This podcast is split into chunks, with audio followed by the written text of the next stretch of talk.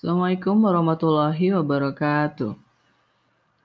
Kita lanjutkan lagi pembahasan tentang kisah Bani Israel di zaman Musa setelah membahas dua ayat pertama tentang kejadian yang heboh yaitu penyembelihan anak laki-laki Bani Israel dan terbelahnya lautan untuk menyelamatkan Bani Israel dari kejaran pengikut Firaun.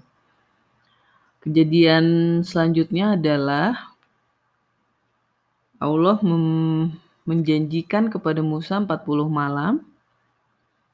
Tapi yang terjadi kemudian pada Bani Israel setelah ditinggal Musa, malah mereka menjadikan ambil atau mengambil atau menyembah yang diartikan menyembah sebetulnya belum kurang tepat ya karena bahasanya sebetulnya mengambil tapi mengambil dalam dalam bentukan apa akhirnya ada yang mengartikan dengan menyembah untuk benar-benar memahami makna dari mengambil di sini ya kita harus terus mempelajarinya. Jadi mereka menjadikan ambil anak sapi. Anak sapi itu apa juga belum dijelaskan di sini, walaupun kita sudah samar-samar mengetahui bahwa anak sapi ini adalah berupa patung emas. Kemudian, eh, tapi Allah langsung memaafkan mereka agar mereka bersyukur. Kejadian keduanya yang diceritakan di ayat 53 adalah memberikan kepada Musa kitab dan Furqan agar Bani Israel mendapat petunjuk. Jadi ada dua kejadian. Satu adalah eh, Musa pergi untuk memenuhi janjinya Allah kepadanya selama 40 malam. Lalu mm, Bani Israel menjadikan ambil anak sapi tapi kemudian dimaafkan. Kejadian keduanya adalah Allah memberikan kepada Musa kitab dan Furqan. Kita bacakan dulu ayat 51 sampai 53 surat Al-Baqarah. A'udzu billahi minasyaitonir rajim. وإذ وعدنا موسى أربعين ليلة ثم اتخذتم الإجل من بعده وأنتم ظالمون ثم عفونا عنكم من بعد ذلك لعلكم تشكرون وإذ آتينا موسى الكتاب والفرقان la'allakum tahtadun.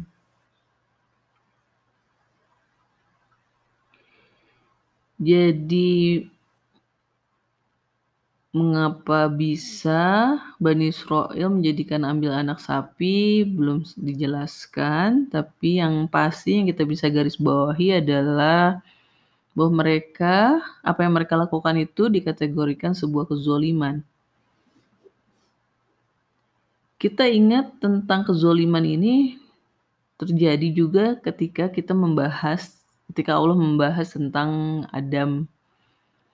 Adam pun tergelincir dan melanggar perintah Allah dan menjadikan mereka Adam dan pasangannya termasuk golongan yang zolim. Jadi Bani Israel ini juga sama-sama zolim seperti Adam. Perbedaannya adalah kalau Adam tidak langsung dimaafkan. Adam langsung mendapat konsekuensinya dari kezolimannya yaitu keluar dari surga dan diperintahkan turun dari surga. Tapi Bani Israel di sini disebutkan bahwa Allah memaafkan apa yang mereka lakukan itu agar mereka bersyukur. Ya wajar saja ya karena Bani Israel ya, posisinya adalah manusia biasa. Jadi walaupun menyekutukan Allah dengan mengambil menjadikan ambil anak sapi, mengambil anak sapi atau menyembah anak sapi ya mereka langsung dimaafkan oleh Allah agar mereka bersyukur. Jadi di sini kita bisa tahu bahwa inilah yang menjadikan kisah Bani Israel itu ditempatkan setelah kisah Adam karena ada beberapa kesamaan. Kesamaan pertama adalah soal kezoliman ini. Jadi Bani Israel dan Adam sama-sama melakukan suatu kezoliman. Tapi bagaimana Allah mentreat kezoliman mereka tidak sama. Karena memang posisinya juga tidak sama. Nah, walaupun Bani Israel telah melakukan satu kezoliman, Allah langsung mau memaafkan mereka dan Allah tetap memberikan kepada Musa kitab dan furqan. Kitab itu ya seperti kita telah ketahui kitab sudah muncul beberapa kali di dari sejak uh, surat Al-Baqarah awal sampai ayat 50 53 52 ini. Jadi kitab pada Musa tentu tidak sama dengan Al-Qur'an. Kan walaupun Al-Qur'an juga disebut kitab. Kitab karena kita tahu di ayat 2 surat Al-Baqarah Allah menyatakan bahwa inilah kitab. Itulah kitab. Zalikal kitabu la roiba. Jadi Al-Quran juga disebut kitab. Tapi kitab kepada yang diberikan kepada Musa tentu bukanlah Al-Quran. Jadi memang bahasa-bahasa Al-Quran tuh ada yang khusus, ada yang umum.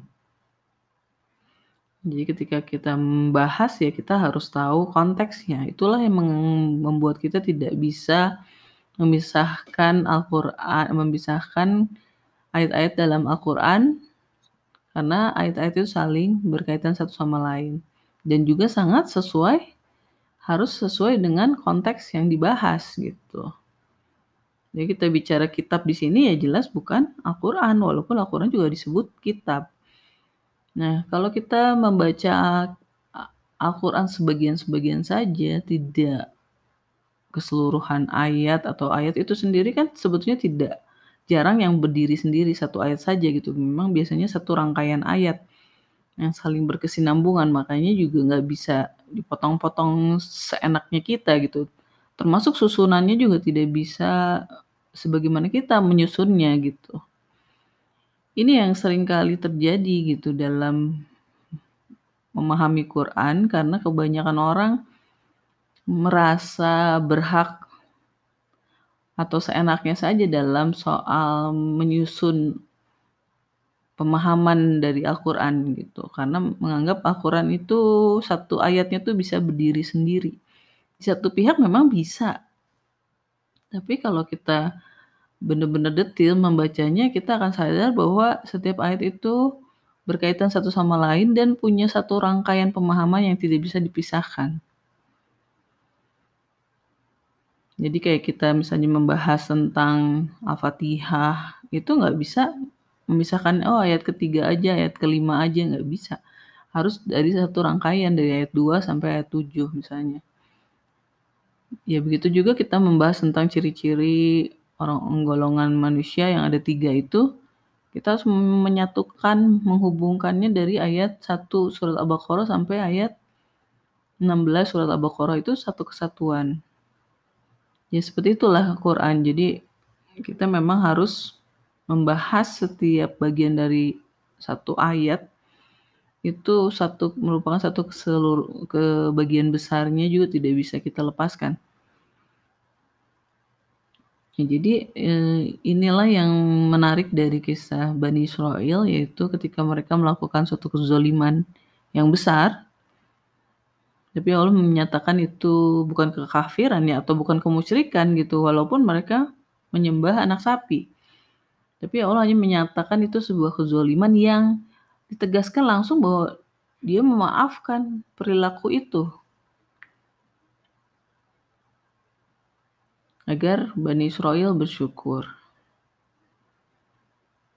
Kita akan lanjutkan lagi pembahasan tentang kejadian-kejadian apa yang terjadi di Bani Israil zaman Musa pada ayat-ayat selanjutnya. Sebelum kita menutup pembahasan tentang uh, ayat 51 sampai 53 surat Al-Baqarah ini, kita bacakan lagi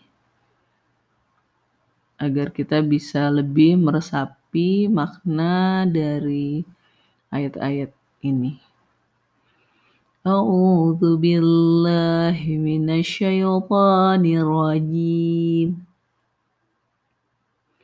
وإذ واعدنا موسى أربعين ليلة ثم اتخذتم الإجل من بعده وأنتم ظالمون ثم عفونا عنكم من بعد ذلك لعلكم تشكرون.